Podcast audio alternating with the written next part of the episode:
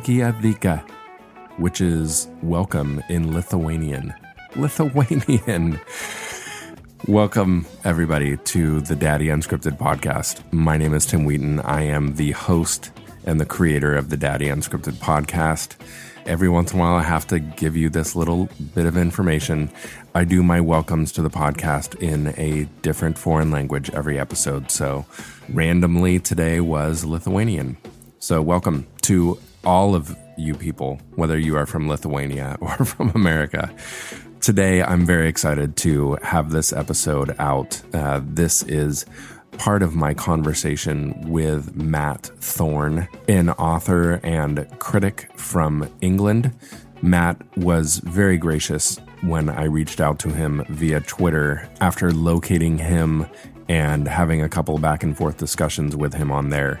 Basically, because I was looking for somebody to finally have a conversation and an episode to talk about Prince and Matt is a dad. And one of the books that he authored is available through Amazon, which is called Prince, the Man and His Music, which is a book that is straight up my alley. And we'll talk about that book in this episode. And I just wanted to let you know I am doing this a little bit backwards with the releasing of the two Matt Thorne episodes. His daddy episode will come out second, and this episode, which I refer to as my Fork in the Road episodes, will be first because it is being released closer to the anniversary of Prince's death. This intro has been recorded a couple of times, and I'm recording this section on April 22nd, the day after the anniversary of Prince's death. Matt and I both talked about when I would be releasing this episode, and I wanted to obviously record it and kind of have it available around the time of the anniversary of Prince's death. But we both agreed that it just wasn't really in great taste. It didn't feel fantastic to us for me to be releasing it during that week or on the day, especially. So I've held on to it a little bit and wanted to kind of not really put a weird taste in anybody's mouth or in our own uh, regarding the releasing of this episode. But I am very happy to finally be releasing it to you the week after. As I am speaking all of this right now in Minneapolis, the Prince uh, celebration is going on, and it's been an interesting week. I will just say that. Uh, Friday, if you know me personally, you know that I was fully decked out in all purple, including my skivvies. And uh, sorry if that's too much information for some of you, but uh, I listened to Prince all day long. My apologies to Josh, who shares an office with me. But it, it was an okay day. It wasn't terribly rough. It got a lot rougher towards the night. And I talk about some of that stuff here in this episode with Matt about the impact that Prince had on my life in my youth and still has. I mean, he was a very large, as silly as it seems, because he was somebody I didn't know and he was somebody famous, but he had a very big impact on me when I was 11, 12, 13, you know, through my teenage years, through my very, very formative years. And, you know, if you if you really had the ultimate pleasure of knowing me during junior high, you may have even experienced me doing a full concert at my friend uh, Mike LaRocque. It was his girlfriend's birthday, and we were at his house in his backyard. And somehow whispers got out that I knew every Prince move and could do a full concert to the Purple Rain tape. And she wanted to see it so bad for her birthday. This was my first time meeting her. And sure enough, there in front of a bunch of my seventh grade friends and people I'd never met before, and some parents, I did a full Prince performance of the Purple Rain soundtrack. So I'm sure pretty embarrassing, but uh, pretty awesome as well. And some people watched the entire thing. So, yes, I am very proud of my Purple Prince heritage in my past, and I was very excited to uh, share a lot of that in this conversation with Matt. So, without further ado, let's get right to the episode with myself and Matt Thorne and our conversation mostly about Prince.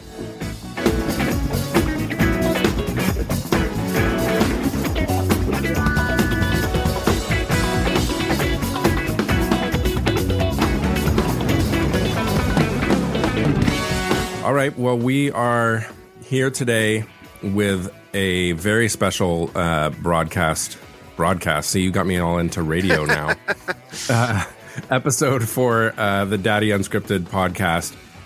I am joined today from across the pond, and I'm I'm really hoping that I don't make the very kind of blatant, cliched American uh, jumping into a British accent while I'm talking with you today, Matt.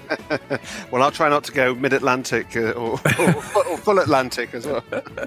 if you do that, it'll probably be way more entertaining than me doing a British accent. Oh, I don't know. So, we are here today with Matt Thorne, who is a novelist and critic from England. And what part of England are you from again? Just outside London? No, well, I live in London, um, but I'm okay. from I'm from Bristol originally, uh, which is in the West Country. Okay. And his, uh, you'll be able to find him on his Twitter under Eight Minutes Idle, which is the name of one of your novels, correct? Yeah, and it's also a movie. Uh, it was made into a film as well. Oh, fantastic. And we can find that easily or? Yeah, yeah. I think it's, I mean, it's on Amazon. Uh, it was on Netflix for a while. I don't know if it still is, um, but they're both available via Amazon, I think. Cool. Uh, well, I know what I'm doing tonight then.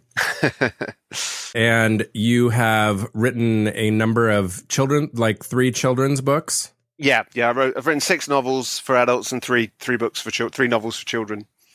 That sounds perfect because children are about half the size of an adult. So you ratioed that out perfectly. well, I wrote it. Took, They they they happen a lot quicker. The uh, I wrote the three children's books in in about six months, whereas the novels take me between anywhere between uh, I think about a year was the, the shortest, but usually about 18 months. And one of the books, which is sitting on my nightstand currently, is your Prince book, which goes by different titles in the UK and the US. Yeah, I mean, it's it, and also there's a bit of confusion about that as well because when I was working on the book, when I uh, initially wrote, started writing it about gosh, it's probably about 10 years ago now, the, the, first version. It was referred to in the proposal as Prince the Celebration. And uh, during the seven years I was writing the book, I wanted, I thought it'd be braver to sort of drop that. And there were quite a few, I mean, Prince used the word celebration himself a lot.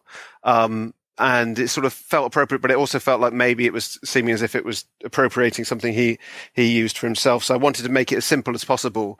And there were a lot of those biographies that came out at the time, like Steve Jobs and various others, where they just used the, the name of the person. So I thought just calling it Prince um, was I just I just liked the that it sort of felt like it, it summed up. It didn't need anything else. But then when it came out in America, um, they added the man and his music, I think, or the man and the music. Um, mm-hmm. Partly partly because one of the things about the book is that it's very much a critical study of his music. I mean, there is biographical detail in there, and there are interviews, and there are all the things that maybe you would expect from a biography, but it is very much focused on on his music because I feel that he was somebody whose life was as much to do with his music as anything else. So, I mean, there are times that if you were writing a conventional biography, you might just say, Prince went into the studio every day for three years, and it wouldn't really tell you very much because all he did was go into the studio and record another song. So you have to analyze the work and you have to see what he was doing during that time. So I felt that the, the, to really get a, a, a, sort of sense of Prince in the round, as it were, it's important to look at his music uh, alongside his life.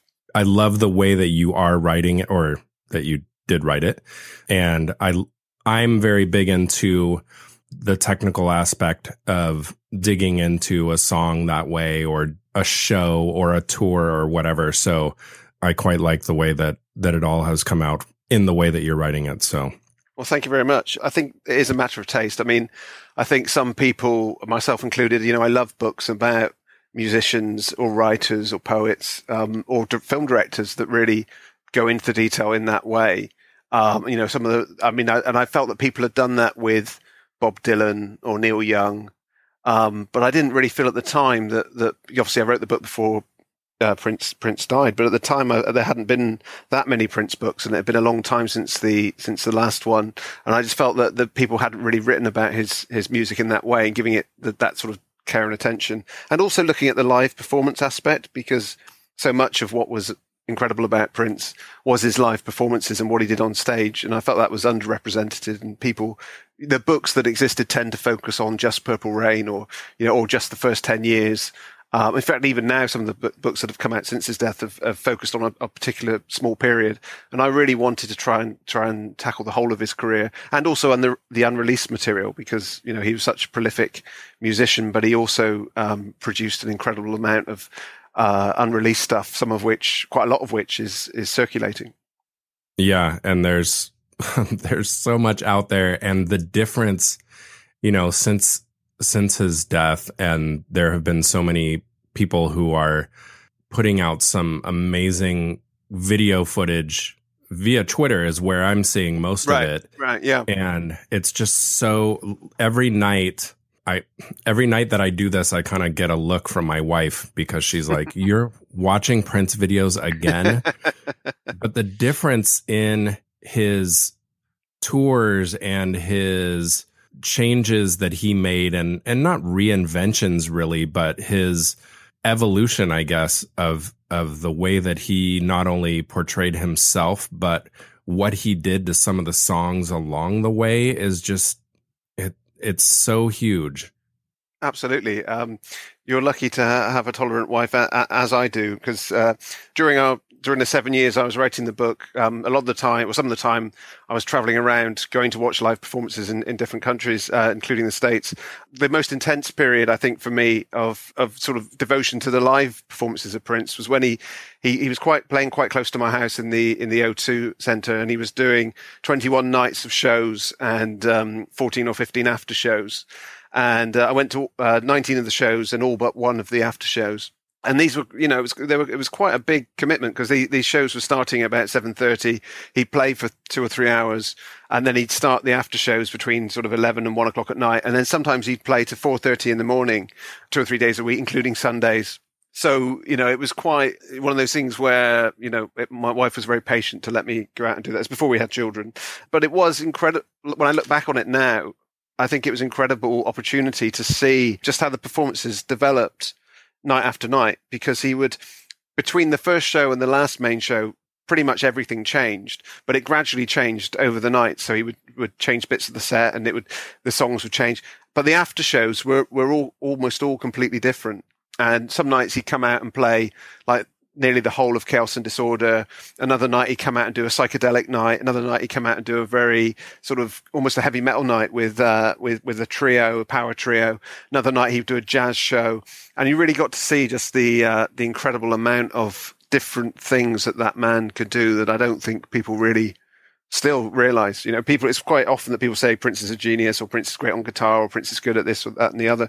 But for me, one of the most amazing things was that he, he just does, doesn't have any parallels as a live performer. And it's not just that he's capable of going out and getting five star review shows in a stadium. It's the fact that he was always experimenting and, and almost working like a kind of independent or underground artist simultaneously.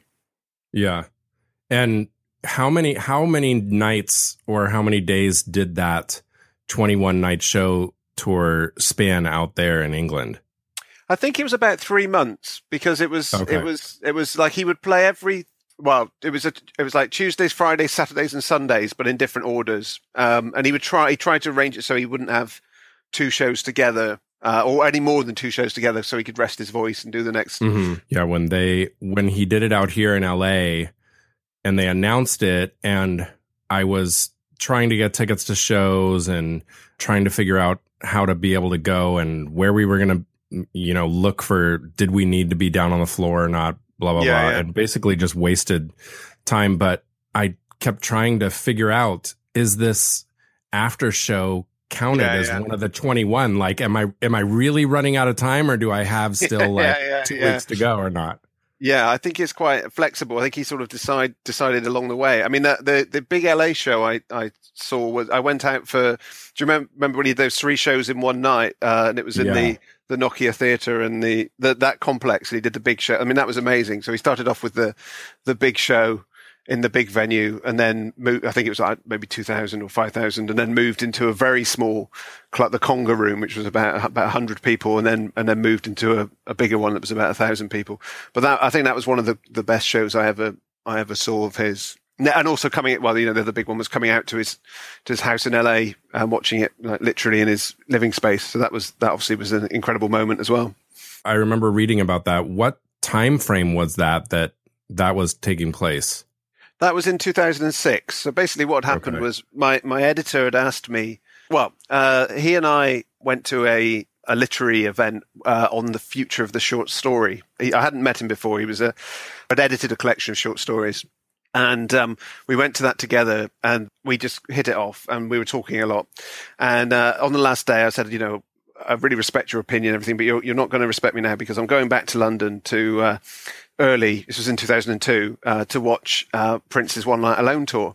And he was like, Are you kidding? I'm obsessed with Prince. And he was so obsessed with Prince, he used to phone Paisley Park as a teenager and, and try and get put through to Prince every day. You know, and eventually I think he got put through to one of the Oh band my and he made, it, made, his, made his life. So he said, from then on, he said, Look, you've got to write a book about Prince. And I was saying, Well, I, I would love to, but I don't want to to write a book if he wouldn't like the idea. You know, I mean, I, you know, it's sort of, I hadn't written a biography before and I felt very uncomfortable because I knew how private he was and all the rest of it. Mm-hmm. I spoke to a, a, another friend who was a, a biographer and he said, look, you've got to approach the musician or whoever it is, first of all, however private they are, because you might be surprised with what comes back. And he said that a lot of times he'd written books and the person he was interviewing or writing about didn't say they would give an interview or didn't give approval, but he got a tacit sort of acknowledgement that it was okay to go ahead. So I sent this letter to, to Prince, care of his record company, and I got I was uh, expecting to receive maybe a, a cease and desist, but instead I got sent a ticket to to LA. Uh, I was put up in the Mondrian, and then uh, this car arrived at the hotel uh, and drove me up to his house. And uh, I walked into his to to the main area there, and there was Jude Law and Bruce Willis and Sharon Stone and David Duchovny and all of these celebrities. And then Prince walks out on stage. I mean, the thing about Prince, you know, that as you'll know, that the, the he would always be late, almost always. You know, the shows are Mhm. always they never they never start when they're supposed to. But it was about eleven o'clock at night, and he just and it just started the minute it, you know the minute I walked in, and I didn't realize this until afterwards. But there was supposed to be a very strict hierarchy where it was like Hollywood stars in the front row, then TV stars, then the music people, and then I was supposed to be somewhere at the back. But because I didn't know this, the minute I saw him walk to stage, I, I ran to the front and stood there, sort of literally in front of him uh, and the band. And in fact, the guy there was a guy filming it who came over, and because I'm quite tall, I'm six two, and he came over and said, "Look." Uh, all the other celebrities are, are five two, and you're in the way, and you know your head's blocking the shot. So can you move back? but fortunately, that was that was after the the uh, or about you know two thirds of the way through the gig, so I was happy to happy to move back. Yeah. But yeah, so that was, and then so I watched him play. It was the time he was touring with Tamar, so it started out as a kind of, you know, which is one of his proteges. He started out doing a show with Tamar, with her very much central, and him at the back playing, playing guitar, playing, being his sort of being a. I think he was playing a bass, playing bass. He was being Mm. Tamar's bassist, and then after that, about halfway through, he came to the front and then did a, you know, did a sort of full on Prince set. It was quite a weird period. It was the 3121 album, which uh, that era, which I really like. hmm But there was a lot of stuff that, that he played for a while and then disappeared. He was it was a sort of period of transition. I remember he played a Ani DiFranco song, uh, and there was Oh, a few really? few other yeah there was sort of to the teeth I think it was. There was a few other sort of surprising choices. I mean, as you often got with them, and you know, and it was one of those things where thinking, okay, well, you know, I would never have heard that song if I hadn't been there that night. Right. Because, you know, he never recorded it. He never, there, no bootlegs have emerged of that that evening. And there's so many occasions like that. I mean, a lot of those shows, his shows were recorded, and we do have lots of occasions where people did manage to to record those moments. But there's so many that that are lost, I think, and that and that was one of the things that I was trying to to write about in the book. You know, there there were there were times when he would write like a pastiche song um, for one of his band to sing, and you'd hear it and you'd just think, okay, this is an old soul song, but it's actually a Prince original, and you would only know, you know, if you you know, again, it wasn't recorded, it wasn't. You only find out about it through listening to audience recordings. hmm I'd be so nice if the. I mean, I don't think it will happen, but it would be so nice if the estate did a really good job on releasing shows. You know, if they went and found which recordings you know were out there that were you know that were really worth putting out in the best possible quality. Yeah, and, and there's that you know, there's that little whisper that he recorded everything and every concert and every performance and in some way was recorded. And so like even even if three fourths of it was recorded, there's that hope that you're holding out that it will come out of the vault and that the estate will release it. But also like it's almost gotta be like a side, you know, kind of similar to what he was doing before with his own website, because obviously you start releasing a lot of that stuff and it's not going to be highly commercial and there aren't going to be the casual fans who are going to race out to, you know, get their hands on a 2004 concert. But if, if they were able to find a way to have a site or something like that where people were able to choose and download a, a lot of the bands that I, cause I'm very um, big into the jam band community and a lot of them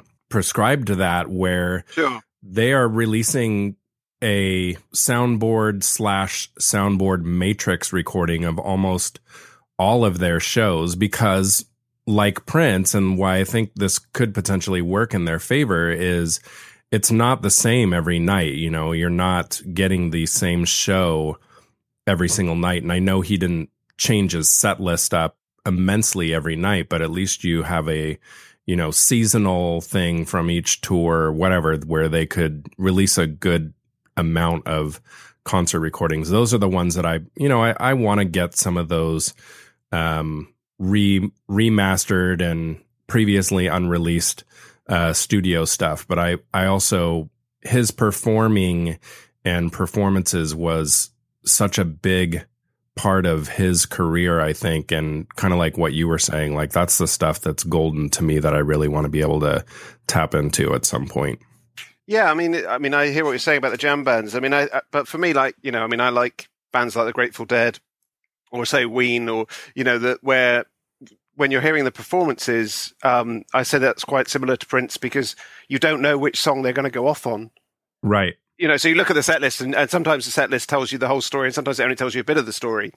So you know, it's. It, I mean, I, but I, you know, I think the Grateful Dead are probably, and probably Bob Dylan are the two sort of best examples of how to handle that side of things. I don't think, or maybe Miles Davis as well. Actually, maybe Miles Davis is mm-hmm. a more, mm-hmm. more instructive example for how Prince's estate may be handled because you can, uh, you know, it is going to be a smaller audience. You know, as you say, I mean, not everybody's going to want to go out and buy small shows that nobody was interested in. But you know, it's really worked in the Grateful Dead's favor. I think over over the long time of their their career, you know, it's reached the point now where it's really sort of generating money all the time. You know, so you have to sort yeah. of be you have to have that kind of long sighted vision for it. I think. And also, I mean, there's the there's the physical pressing versus the digital and yeah yeah you know the dead did that for a long time with their they tried the from the vault series and they did you know, a concert every year or whatever. And then they did, they had one of their inside guys pick a show and they had all their Dick's Picks series, yeah, yeah, yeah.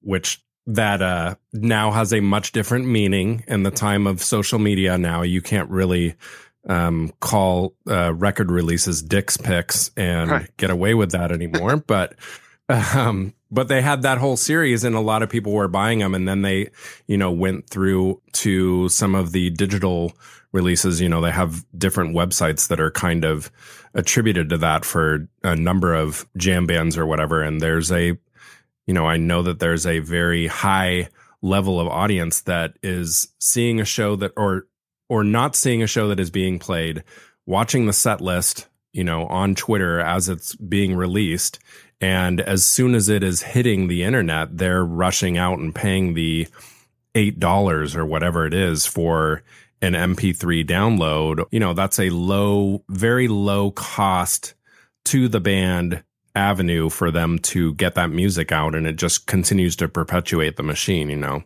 Yeah, no, absolutely. And I, I think that was one of the things that maybe people don't necessarily realize about Prince was that he had that same thing of people, you know, tweeting about the songs he was playing, um, you know, song by song, people being on the internet very keen to know what he was performing. I mean, it was particularly like, for example, when he came over here to do the Third Eye Girl shows, and you had no idea what he was going to do, and it was, you know, incredibly exciting. And and you know, I mean, one of the, you know, one of my favorite Prince songs is this song called "Wasted Kisses" that he only played live one time at one, you know, one after show Um, and there are lots of times like that, you know, that literally this is the only time he's going to perform that song. But also things like when he would jam on um, Billy Cobham's uh, Stratus, you know, I mean, that often was one of the most exciting parts of a show was uh, hearing him do, you know, how he would improvise with this song, you know, him, you know, the same way that, that watching Miles Davis would be it just makes it gives me goosebumps to think about them doing something like that but uh, time will tell with all yeah, of the yeah. things that they've got going on i know the estate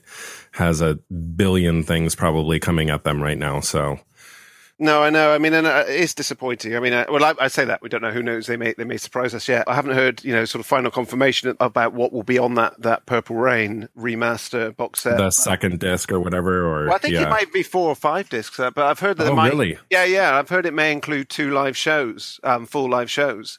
Mm. So that that seems like you know the right way to go to begin with. So if they can carry on like that, I mean, if that's true, and then if they they carry on doing that with other tours, I think that might actually be really really great. But but uh, yeah, I mean, ideally it would get to a point. I'd love to see it at a point where they were putting out, you know, just as you say, just sort of random shows. You know, here's one from 2004. Here's one from 83 here's one from you know uh, 92 and and you sort of find the interest in the in the shows i mean there is something that they've been doing that, that the estate's been doing that's quite interesting to me where they've been um, showing live shows at paisley park um, i think these are video recordings um, and they seem to be choosing them quite eclectically. So that that's mm-hmm. sort of mm-hmm. quite interesting. You know, was, I know I looked at it the other night and it seemed that they were showing a, a musicology show and then you know and then they were showing a Lovesexy show.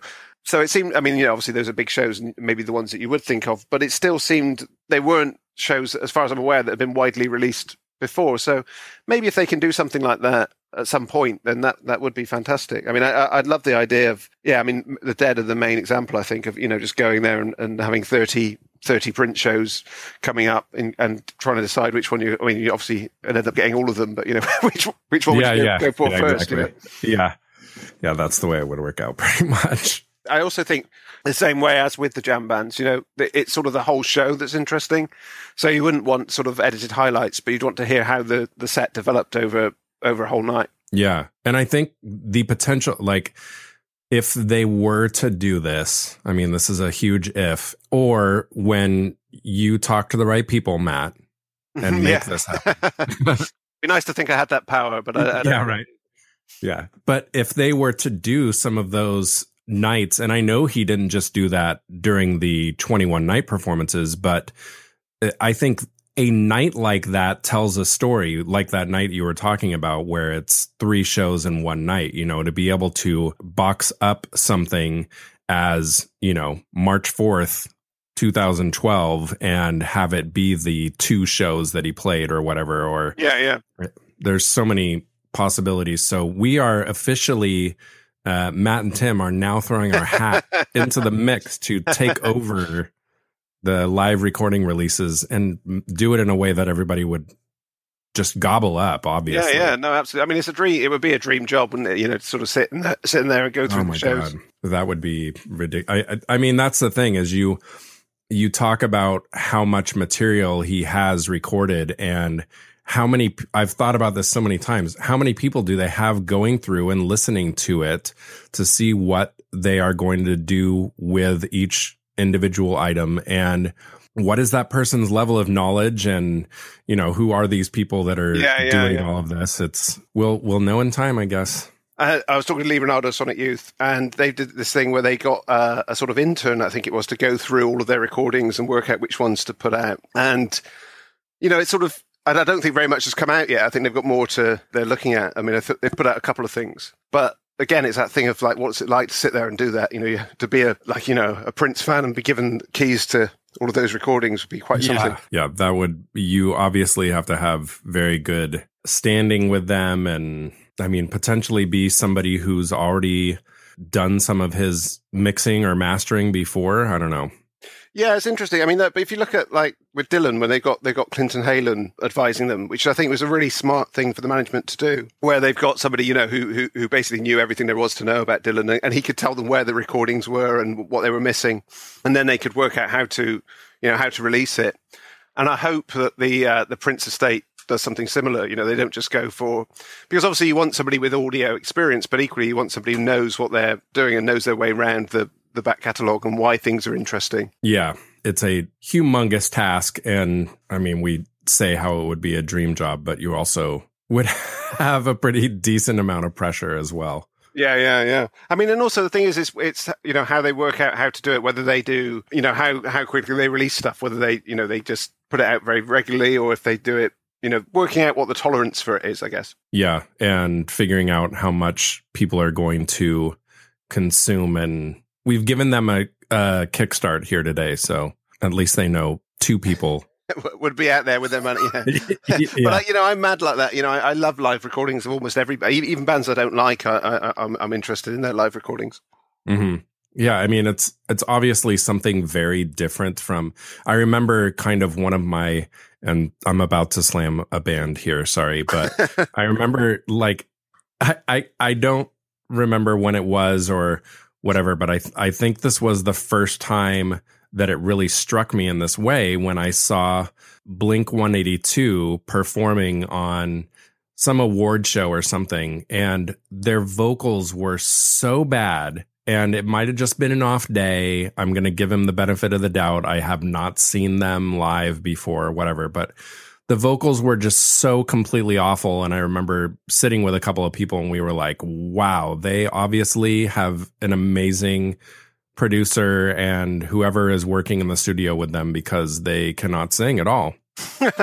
so that's the flip side of a live performance, but it's good to get the energy and see what a band brings. And well, the thing about Prince though is even I say even even when Prince was struggling with his vocals, the shows could be really interesting. You know, he there was one show where he had a really bad cold, and he you know, and you would say from anyone else from a technical point of view, this wouldn't be an interesting show, but instead he sang different songs, he sang them in a different way.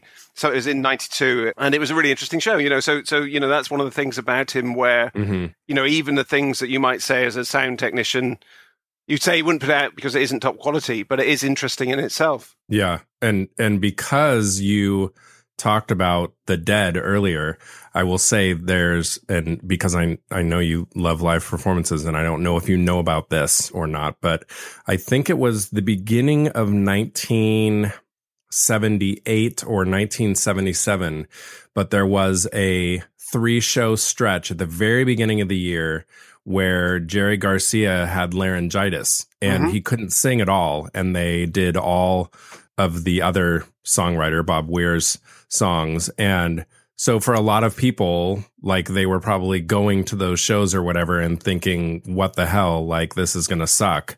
No offense to Bobby, but, sure, sure. um, but you could tell. And, and I loved those concerts because Jerry was just ripping it up on guitar because mm-hmm. it was mm-hmm. all he could do, you know, and it, it, kind of made you or made him work a little bit harder at the other things that he was able to do and to be able to have his quote unquote voice be stronger in those shows by his guitar. Yeah, no, absolutely. Uh, you know, and Prince did similar things. There was that show in um, in Louisville where the horns hadn't shown up. Mm. So um, on the One Night Alone tour, so he rearranged it to make it much more of a piano show, and that's a you know that's a one of a kind show, and that's the sort of thing I'd love to to see them put out. So you could say, you know. Mm-hmm. Yes, you've seen that. You've already had the One Night Alone box set, but there was this night that he did something very different, never to be repeated, uh, purely thinking in the moment and coming up with a completely different experience. You know, uh, you know, those are the sort of things that other musicians just don't do. They would have cancelled the show, or you know, they wouldn't have tried to think of a creative way around it. Right, as Prince and and the Dead did in both both those instances. Yeah, that's part of. I I really am hoping that they release at least one good version of the uh, piano on a microphone tour because those the little bits that I have seen from it are just so compelling and obviously all the more so because of what age it was in his life, but just his different composition and the way that he changed things. You know, I like to go through every once in a while and pick out a year and listen for those songs that he completely altered from where they started as a, as either the studio version or even how much different little things would become in the live version. That's what one of the many many things that I loved about his performing. Yeah, yeah. I mean, and, and uh, you know, I, I also really like the way certain musicians would have an impact on him. So, for example, when he started working with um, Frédéric Yonnet, who's a harmonica player, you know, and those shows are completely different because it was really odd to have you know suddenly have a, a harmonica in the band, mm-hmm. and it made him you know and it made him reinvent songs that had been very predictable, things like Cream. Yeah. So you know I'd, I'd never heard a good version of Cream before, and then suddenly when he had Yonnet in the band, he, he sort of turned it into a 15 minute jazz song and completely Yeah. transformed it. You know, it- you know, and, and that was one of those songs. If you'd said to me.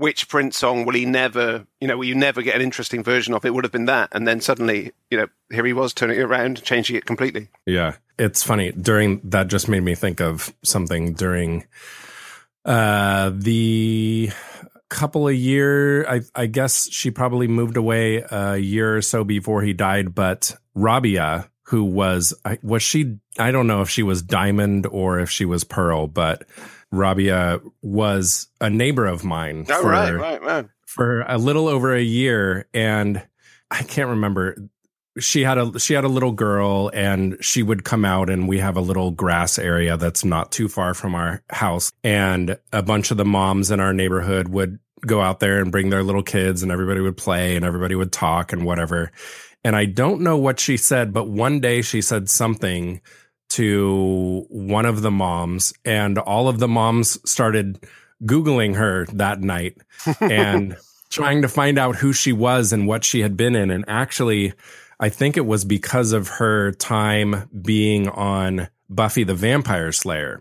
so they started, you know, kind of talking about that a little bit with her. And it was it was a few months after that that something happened where my wife like when when I came home from work verbally assaulted me with the information about who she was and I was kind of flipping out and I never really I really held it in inside. I don't know how I did it, but I don't think I ever had a conversation at all with her about Prince. I know the moms did and they, you know, a couple times my wife would say how she said what an amazing person he was and how great it was and her life has changed dramatically like she um, became a born again Christian and like is a motivational speaker now and is just very different from who she was when she was with him. But she talked about him like he was the greatest person on the planet and really, you know, made you feel good about all of the things that she had to say about him. Uh, but I, I really wish that I would have just at one point said, all right, I'm going to get this all out. We're going to have to have a long conversation today, but I never got that chance. Blew it.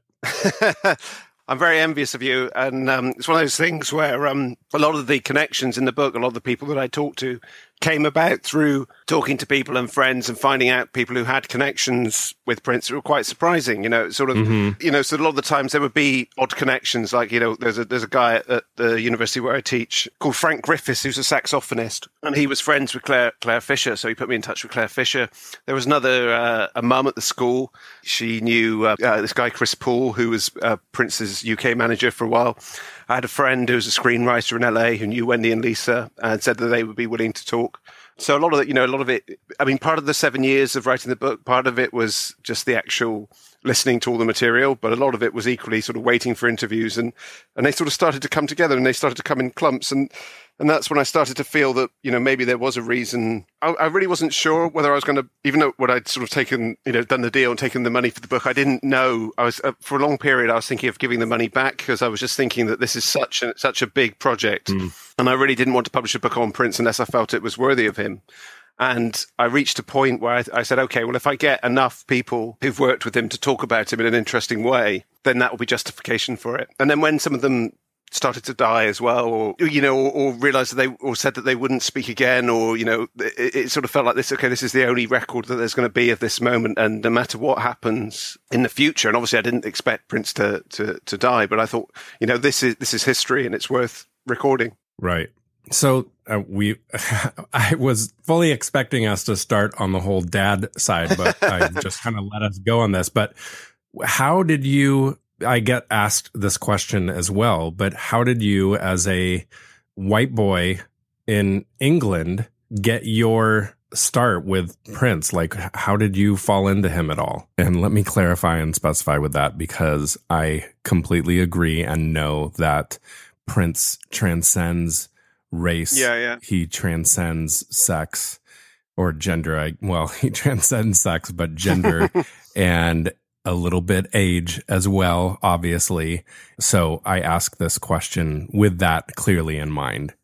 Um, well, it started with with Purple Rain, both in the playground. People were playing at the playground, but also my mum had it at home. She had she used to buy these cassettes that would have the hits of the day. They'd have about ten songs, and on one of these tapes there was uh, "When Doves Cry." So I was hmm. listening to that a lot, and then it was really uh, "Sign the Times" was the one where I sort of discovered it for myself. It was because of the age. You know, I was 10 when Purple Rain came out and 13 when uh, Sign the Times came out. So you know, I, I, regret not being, you know, I was too little at the time to, you know, to get in to, into him with album one. And I think, uh, you know, if I had been of, of, age at that time, I would have done. But instead, it was some of the times that really hit me. And then I went back. Well, actually, before I went back and bought all the other albums, the first thing was just discovering a bootleg, you know, because I was listening to the album over and over again and trying to make sense of it. And I think it's an incredibly cryptic album. I think even to this day, I, I don't fully understand it. And that's one of the things I love about it. But there are a lot of references on it that, you know, as I was very into literature as well at the same time. You know, was, there seemed a lot of symbolism that was a bit inexplicable. And one of the one of those things was the the crystal ball. You know, going to the crystal ball. What was the crystal ball? You know, why are they singing mm-hmm. about the mm. crystal ball?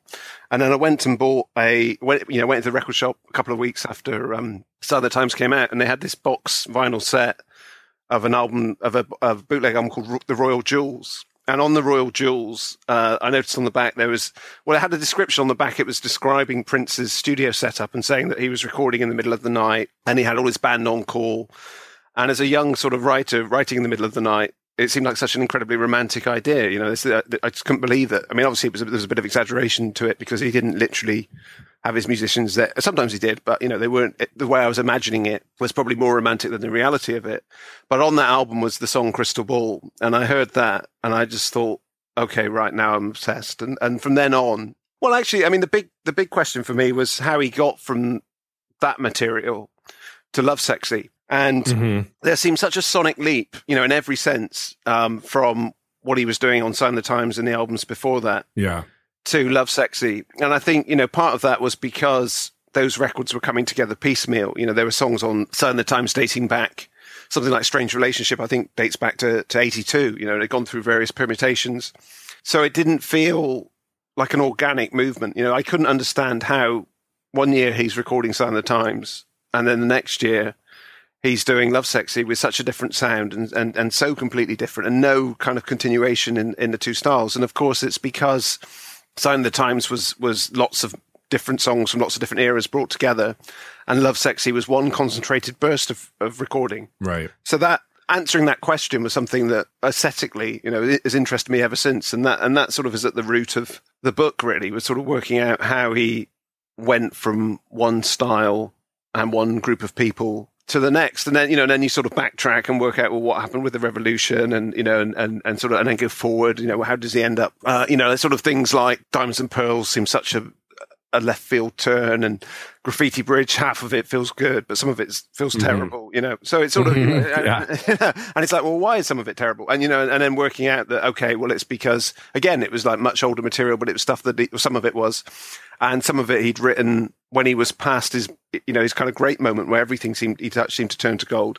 And it was piecemeal. Again, it was like, you know, it was like Sign of the Times comes together piecemeal, but it feels organic, whereas Graffiti Bridge is piecemeal and it feels piecemeal. Yeah, yeah, that's true.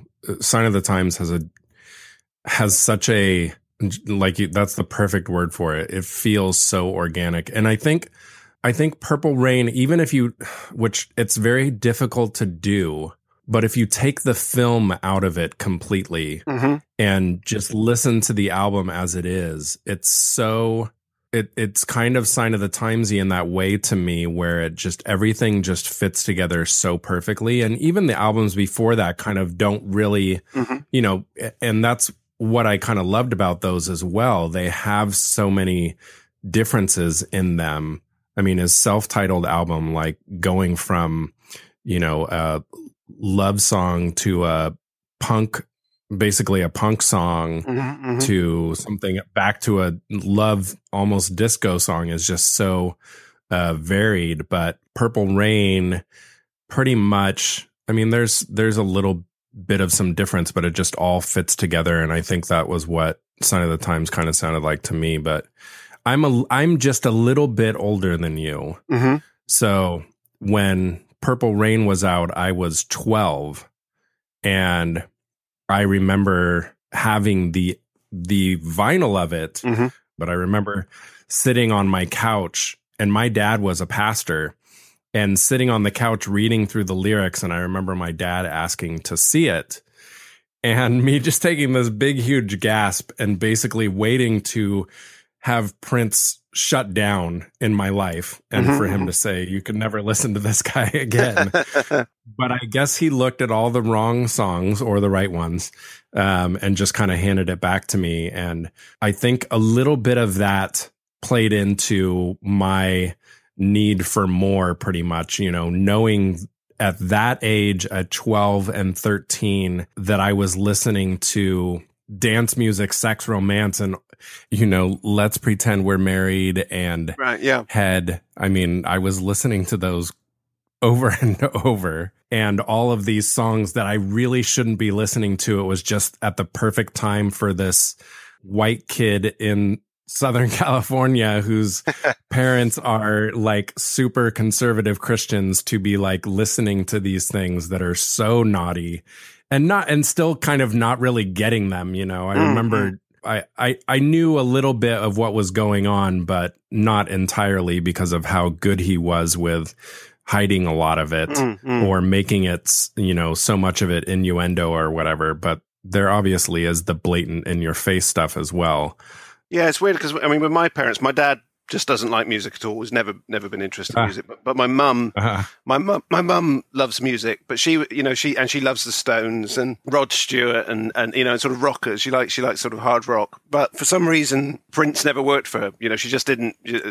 That Hmm. she just wasn't. In, she she didn't get it, and she didn't really like. I don't think she liked the way he looked. You know, and it just was somebody that just didn't really impact for her on the, in the same way. I think also maybe the sort of femininity of it as well. You know, that she was somebody who liked the sort of the much more kind of heavier, harder music. So it was mm-hmm. sort of so so there was never any question of, of you know sort of my parents worrying about me listening to it because you know she was listening to you know goat's head soup or whatever you know had heard all right, the, right, you know, right. but there was a sense that it that she just didn't understand it and I think even now you know I think they're both quite perplexed that I spent you know so long writing a book about about someone. They just Yeah. I mean they, they don't think he's terrible. They just don't get it. You know they just don't they just you know they they don't hear. I mean the one time I did this one radio show where I um I played some of his more obscure music and talked about about that. And she listened to that and she was like oh yeah there are, there are there were some songs on there that I that I thought were okay. But but it, he doesn't he didn't really do it for her in that in that way. He just wasn't somebody that she admire. I think if if she had been really into it it might have put me off. So I'm quite glad in a way that Right. Yeah. You wouldn't have enjoyed it as much. Oh, my, my mom likes this. yeah yeah yeah yeah. So your mom is kind of like the Rolling Stones fans out here that did not like Prince. Yeah, she would have been booing and, and throwing things. I think. In fact, she went to see she went to see the Stones. My parents, both of the parents, went to see the Stones in '82 in England, but it wasn't Prince. It was um, George Thorogood and the Destroyers, which you Ah. know, which shows the sort of much better that- match. yeah, yeah, exactly. Yeah. Yeah. My wife's uncle was actually at that show because he's a humongous Rolling Stones fan.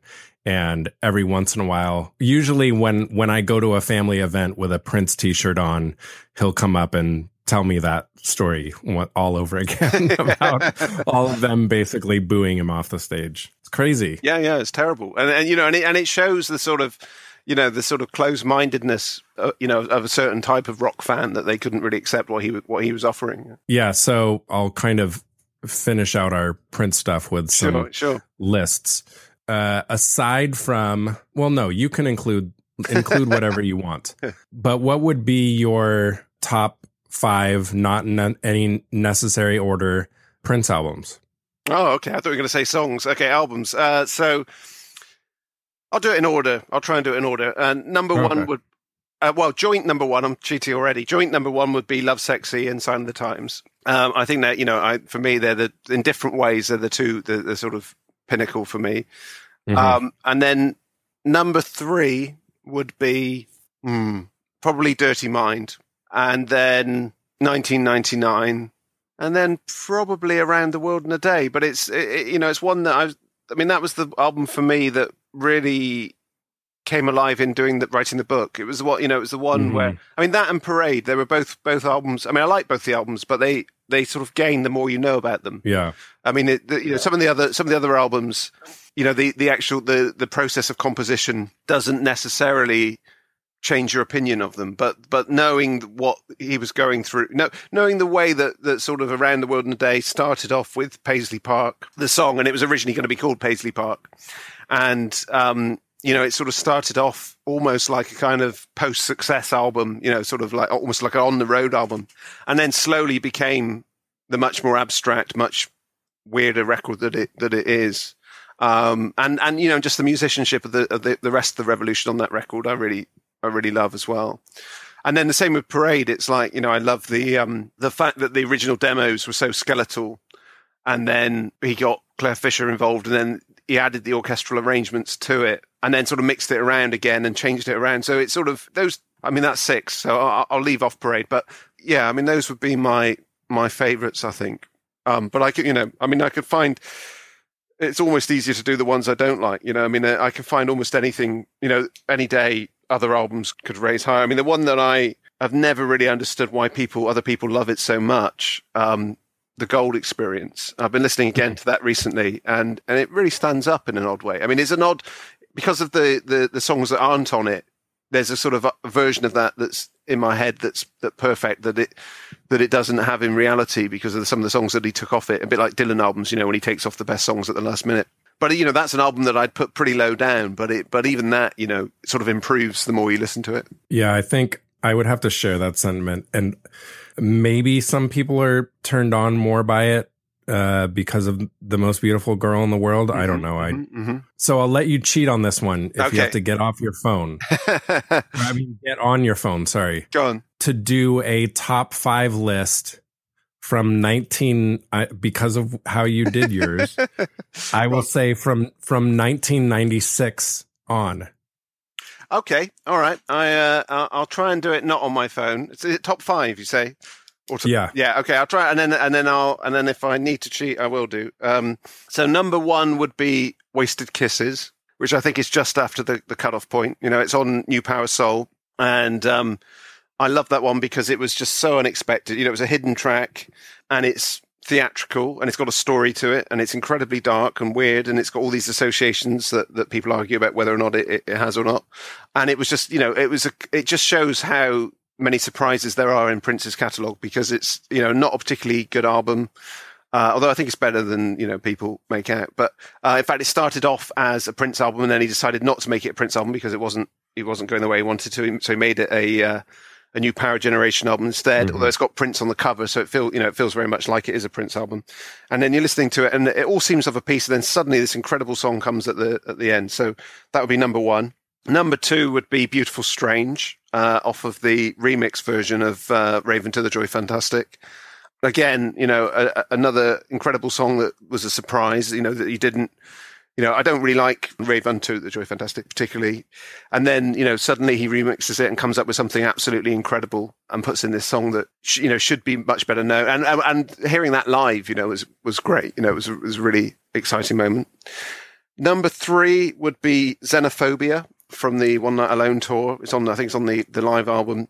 You know, a long jazz instrumental, mainly inspired by, you know, kind of fairly pedestrian thing of, of Prince not wanting to take off his shoes at airports. But he goes from that to terrorism and fear of strangers and others and you know and it's also quite a hard jazz track you know i mean it's quite a, you know a lot of a lot of prince people don't like a lot of prince's jazz music because um it's seen as soft or elevator music or muzak or whatever but i think that one's one that's actually quite hard and quite quite interesting um 3121 f- mainly for and you'll understand this as a grateful dead fan and a jam band fan that song was a huge leaping off point for, for Prince from 2006 onwards. Whenever he played it live, he would do it in so many different ways. And he would weave in When the Saints Go Marching In, he would weave in uh, Down by the Riverside, he would weave in, he would do, there were two versions of it. There was 3121 and there's 3121 Jam. And he would just, you know, go all over the shop and, and really do a, an incredible musical workout. And then finally, I think, am I up to, up to five? Yeah, I think so. So for five, I'm going to go for, and this is a real left field one. the song Prince and the Band, which he never recorded a studio, or he did record a studio version of it, but it was never released. But he played it live hundreds of times, and he played it coming out of uh, the song Musicology often. So he'd play the song Musicology, and then he would it would become this other song called Prince and the Band, where he would uh, slag off record labels. He'd talk about tax avoidance schemes. Uh, he'd talk about the band. It was a bit like sort of had a James Brown quality. It also had a kind of Grand Central Station introducing the band type quality. It, it, it sort of fit mm-hmm. similar to the Jam, you know that that song that they did, and it just seeing him whenever he played that, like you know, I'd watch him play musicology and just think, oh, please go into you know into Prince and the Band, and sometimes, and sometimes he would then go into play that uh, you know play that funky music, White Boy, a cover of that, and then another song, and then you know, and this would be like those sort of Grateful Dead moments where you know they're going off and doing playing in the band or whatever, you know, a sort of twenty minute improvisation where he was going in and out of different songs. And there's a really my absolute favorite version of it is on, uh, or rather, was at the Indigo nightclub where during that the O2 stint where um, the rest of the it was a performance where he'd done around the world in a day and and a whole lot of love and he'd done a lot and it was really sort of heavy psychedelic show and party up I think he did he, he did I can't remember exactly which mm. Dirty Mind song he did that I think it was party up and then at the very end of the show he goes into musicology and Prince and the band and was just having such fun with it. And, you know, the, he had the entire room eating out of his hand. And, you know, just watching him do that with a song that nobody really knew, you know, I mean, the audience did because they're, die, or some of the audience did because they're diehard fans. But you'd think he was playing, you know, Purple Rain or something because people were just going absolutely crazy and just seeing yeah. him, seeing the sort of the fun he had with that. Uh, it's, I like hearing that, hearing your different takes on that because a, a lot of his later stuff, is so I don't know misconstrued and a lot of it is difficult to connect with and attach to and you know a lot of the albums are kind of even even the way that that the gold experience is mm-hmm, mm-hmm. they're just kind of in his brain space of seemingly I'm going to do what I want to do and yeah. I'm going to record it and but there is so much good stuff that is still in all of that. I mean, even in even in his last two albums, yeah, and yeah. anybody listening, don't at me for saying this, but you know, a lot of a lot of those um, songs from those last few albums are the ones that I will really crank up in my car when I'm driving somewhere, you know.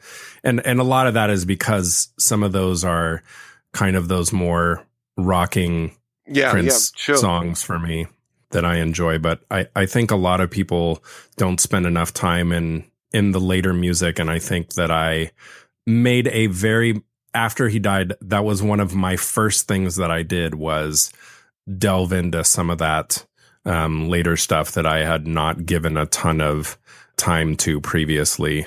So yeah, yeah. I mean, you know, I mean, like Hit, Hit and Run Phase Two, I think is a you know it's a great album. I love almost everything on that. But then Hit and Run Phase One, I, am sort of less keen on, but I feel that that's one that's going to yeah. grow, grow, in the future. But the that song, The X's Face, on that album, I really you know it's one. I think that's one of the, the sort of the, the last of his really great songs. And there was you know, but there was also loads of stuff that didn't end up on those records. You know, I mean, there were a lot of sort of quite dark love songs that he you know that he was putting out. Uh, Ain't gonna miss you when you're gone. Um, Da Bourgeoisie. Uh, you know, he was writing some some really quite. I mean, that some of that later stuff is is you know the very late stuff is very savage, very peculiar, and uh, you know, and almost completely forgotten. And you know, like a song like "Groovy Potential" that's on you know that is on the Hit and Run, the second Hit and Run album. I mean, that song. I mean, I love that song. I think it's one, a really great late track, but it almost disappeared. You know, I mean, it was sort of. It, mm-hmm. You know, mm-hmm. I mean, it, I think the choice between what went on Hit and Run Phase Two and what didn't seems to me almost quite arbitrary. It's a bit like back when he was doing the slaughterhouse and the um, the chocolate invasion. You know that they, you know, where you know there was some stuff that you know he, he didn't. His process was public. I mean, the thing is, when he was recording, if he'd put out everything that he was recording around the time of Sign of the Times, it would have seemed incredibly eccentric and you know it would be impossible to make sense of. If you put all of the songs that he was doing around the slaughterhouse and the chocolate invasion era, there's some stuff that is completely out there and completely mad, and you know, and and it's clearly just a, a lark in the studio. And the same with that last period. But then every now and again there's some really incredible great songs. And you know we we have them now. We you know because he was putting them out you know it wasn't just bootlegs. He was putting them out officially. So you you'd have the singles or the downloads or whatever you know and you could see when he chose to go back to something and work on it and then and some and he discarded something. And some of the things that he discarded were as worthy as the things that he carried carried on working on. Yeah. Well um i think we've covered Prince significantly. Very enjoyably, I must say. It's been very, it's great fun. I've enjoyed that. We could probably do that for hours and hours. days and days. Yeah. Yeah. So, uh, again, you can find Matt at Eight Minutes Idle on Twitter. Um, you can look him up on Amazon for his novels, Matt Thorne. That's got an E at the end. So look up Matt and make sure you, if you are as kooky for Prince as I am, or even want to be able to do a much different um, examination of his life and his music because he is one of those that is not just writing songs to write songs. Like a lot of his work is so personal. And um, so that is what I think makes that kind of a book and something that is so sizable as well to be so entertaining and informative as well is because you're getting such a good look into him through his performances and through uh, different songs and albums. So again, for you people here in the U.S., I believe it is called Prince, the man and his music. Yeah, that's correct. And I, can I just quickly say about that? You know that I, I, I very much view the book as a as a start of a conversation. You know, so it, it, I like to hear from people who, who've read it and are listening to the songs. And you know, it's one of those things where people will disagree about certain shows. There'll be shows that I say are fantastic that other people think are rubbish, or certain songs that I I'm rude in the book about. I think there's only one song that I was slightly dismissive of early in the early period, which was Tambourine, and I saw these people going, "How can he mm. say that Tambourine's a bad song?" And it and it, what I, all I was saying was that for me, Tambourine wasn't as the, the, best song on the album or whatever, you know. So you know, it's the start of a conversation, and I, hopefully it will, you know, for all Prince fans, from people who've listened to every single scrap of unreleased material to people who've listened to one album, you know, hopefully we'll find something to uh, entertain them or to argue with or agree with or whatever in the book. I think uh, I'm waiting for a world where kind of like a museum walkthrough where we can read your book and like push a button and listen to the song that you are describing because there are some that you can't find easily or whatever. So if somebody can also collaborate with Prince's estate and Matt and make that happen, that would be great. That's a gold mine right there. well, you know, I mean, it, you know, it, it, felt important that I should cover every every single song, you know, that, the, yeah. that we know about, you know. So I so I tried to do that because it, you know there are there are so many secret and interesting and, and, and unusual songs that, that he recorded that just really aren't known, you know. So uh, so I wanted to make sure that that that was there, that it covers everything. Yeah, no, that's great too. I think especially because then it I'm for many people like me, like it gives me the drive to seek that out and then I become the Indiana Jones of Prince music yeah. you know, looking for these things to be able to have that conversation. Well, you know, it was the same for me too. You know, I mean, I, I had to, you know, go out and, or not stay in, you know, and, and, and bid on eBay for that seven inch with the Whistling Kenny B side or the, you know, or, uh, the, you know, find all those shows. Yeah. All right. Well, that was fantastic having that conversation with you, Matt. I appreciate your knowledge coming into play on all things Prince, and I'm very humbled to be able to have somebody that I can speak with in regards to the man who, I mean, changed so many lives, changed my life. Obviously, is a big part of your life as well. So, thank you. No, no, thank you. It's really enjoyable. It's one of the most enjoyable interviews I've I've done. I think. Ah, take that, everybody else. and I don't uh, so again, that. It's not like you know, not like, you know Chicago's the best audience. That's at the end of all of his interviews. Uh, well, thank you for that. Yeah.